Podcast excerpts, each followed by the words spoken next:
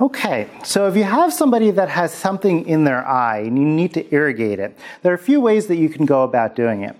One way is if you are a BLS crew and you have a bottle of normal saline, you can simply pour the normal saline on the eye in order to flush it through. The important thing is, is that it doesn't need to be normal saline. Especially if you have a chemical burn, you really want to make sure that you remove that chemical to stop the burning process as soon as possible. So any sort of a neutral liquid would do, even if it's tap water. The point is, is that you want to make sure that you flush it copiously and continuously for at least 15 to 20 minutes or so.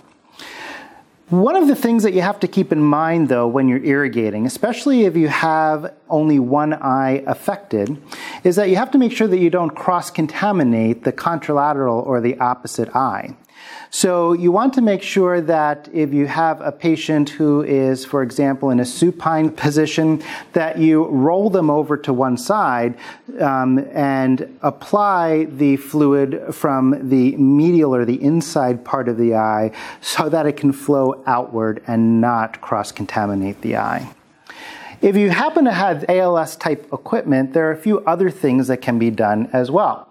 Mm-hmm. One of which is to utilize a bag of normal saline connected to a macro drip set and simply use the macro drip set in order to apply the fluid. Again, the same tenets apply in that you don't want to cross contaminate the eyes.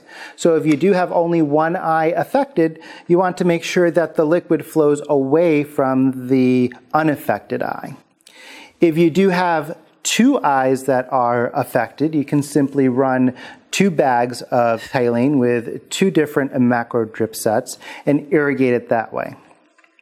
Another way that we can irrigate the eye is with the use of a Morgan lens. And if you do have a Morgan lens on board, you really need to have the tetracaine to go along with it.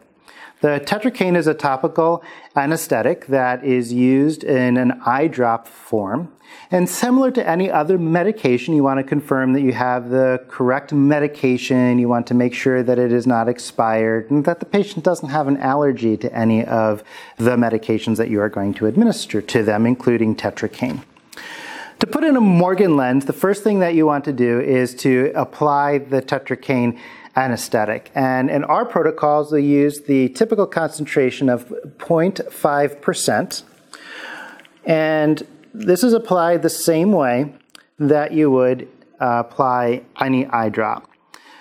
Generally, what we would do is to pull down the lower lid while having the patient look upward.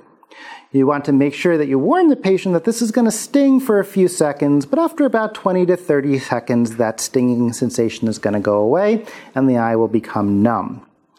We want to apply two drops to that area between the sclera and the lower lid. And once those two drops are applied, we can then go ahead and insert the Morgan lens.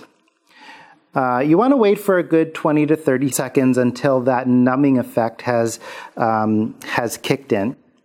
And once you put that in, the end of this will fit on a regular Luer lock.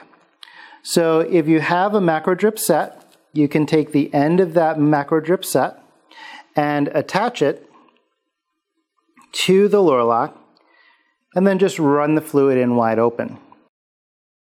One of the issues is that the tetracaine unfortunately doesn't last very long. So we're going to have to reapply it. But it can be difficult to instill the tetracaine with the lens in place because the lens occludes essentially the entire sclera. So one way to accomplish that is by taking a syringe, drawing up the tetracaine into the syringe,